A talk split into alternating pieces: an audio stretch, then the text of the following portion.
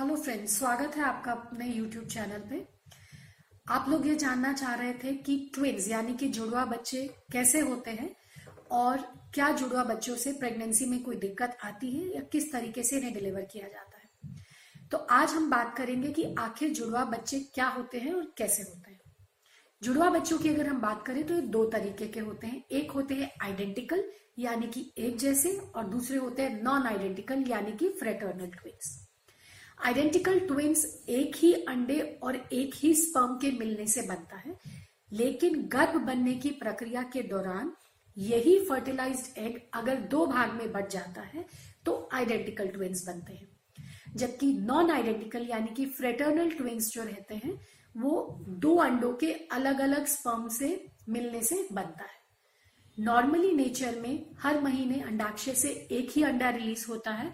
इसलिए ज़्यादातर केसेस में सिंगलटन यानी कि एक ही प्रेगनेंसी रुकती है। लेकिन कभी कभी ये एग फर्टिलाइज होने के बाद अपने आप डिवाइड हो जाता है, या कभी कभी एक एग ना बन करके दो एग्स बन जाते हैं और वो दोनों एग ही अलग अलग स्पर्म से फर्टिलाइज हो जाते हैं तो ऐसी स्थिति में मल्टीपल प्रेगनेंसीज यानी कि जुड़वा बच्चे हो सकते हैं।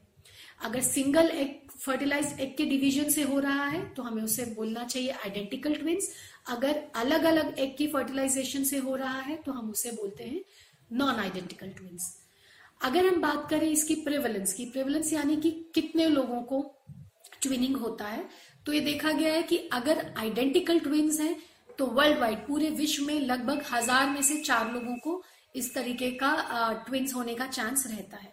लेकिन नॉन आइडेंटिकल ट्विंस का प्रेवलेंस जो है आजकल के टाइम पे काफ़ी बढ़ गया है, क्योंकि बहुत सारे फैक्टर्स हैं जिसके चलते इसका प्रिवेलेंस वेरी करता है। जैसे कि फीमेल का एज कितना है, हम लोग किस एथनिक बैकग्राउंड से आए हैं, ये देखा गया है कि वो लोग एक जो एक किसी खास बैकग्राउंड से आते हैं, जैसे अफ्रीकन कंट्रीज़ से है तो उन लोगों में ट्विनिंग का चांसेस ज़्यादा देखा गया है।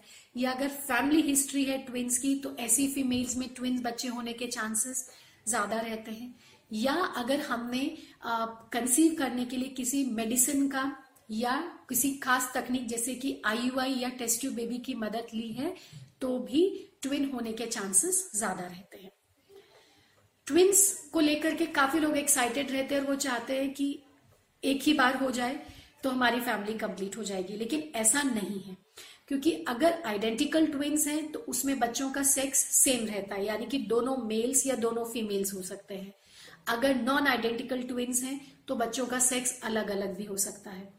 आइडेंटिकल ट्विंस में कई बार बच्चे एक ही थैली में होते हैं, उनके बीच का कोई भी डिवाइडिंग मेम्ब्रेन नहीं होता है, एक ही प्लेसेंटा से उन लोगों का न्यूट्रिशन होता है। तो ऐसे में बच्चों की ग्रोथ पे असर होना, बच्चों की जो नाल का आपस में उलझना मिस कैरेज होना टाइम से पहले बच्चों की डिलीवरी होना या बच्चों के बीच में ब्लड वेसल्स का एबनॉर्मल डेवलपमेंट होना, जिसकी वजह से एक बच्चा ज़्यादा ग्रो कर जाता है या एक बच्चा बहुत कम ग्रो करने लग जाता है, इस चीज़ की समस्या बहुत ज़्यादा बढ़ जाती है।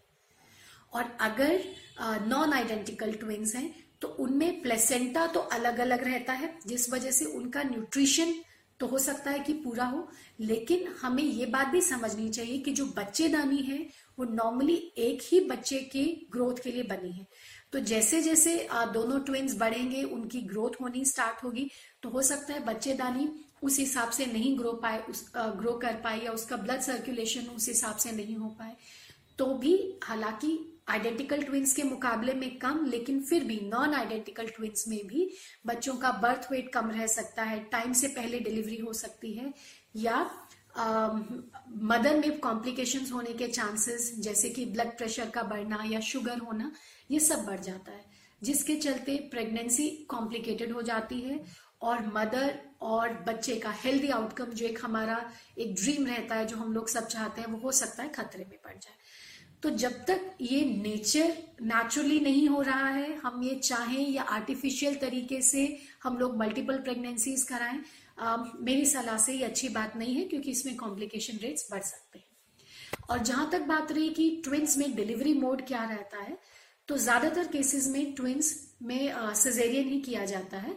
सिर्फ़ कुछ कुछ केसेस में जहाँ पे बच्चे की पोजीशंस भी बहुत फेवरेबल होती हैं और बच्चों का वेट भी बहुत कम रहता है या कई बार वो टाइम से पहले हो रहे होते हैं और कहीं पे कुछ भी प्रॉब्लम नहीं है सडनली वो लेबर में चले जा रहे हैं। तो ऐसे केसेस में कभी कभी नॉर्मल डिलीवरी भी कराई जा सकती है। अगर इससे संबंधित आपके कुछ और सवाल हैं तो आप हमें कमेंट्स कर सकते हैं। हम कोशिश करेंगे उन सबका जवाब देने के लिए। हमें लाइक करिए शेयर करिए और सब्सक्राइब ज़रूर करिए। Thank you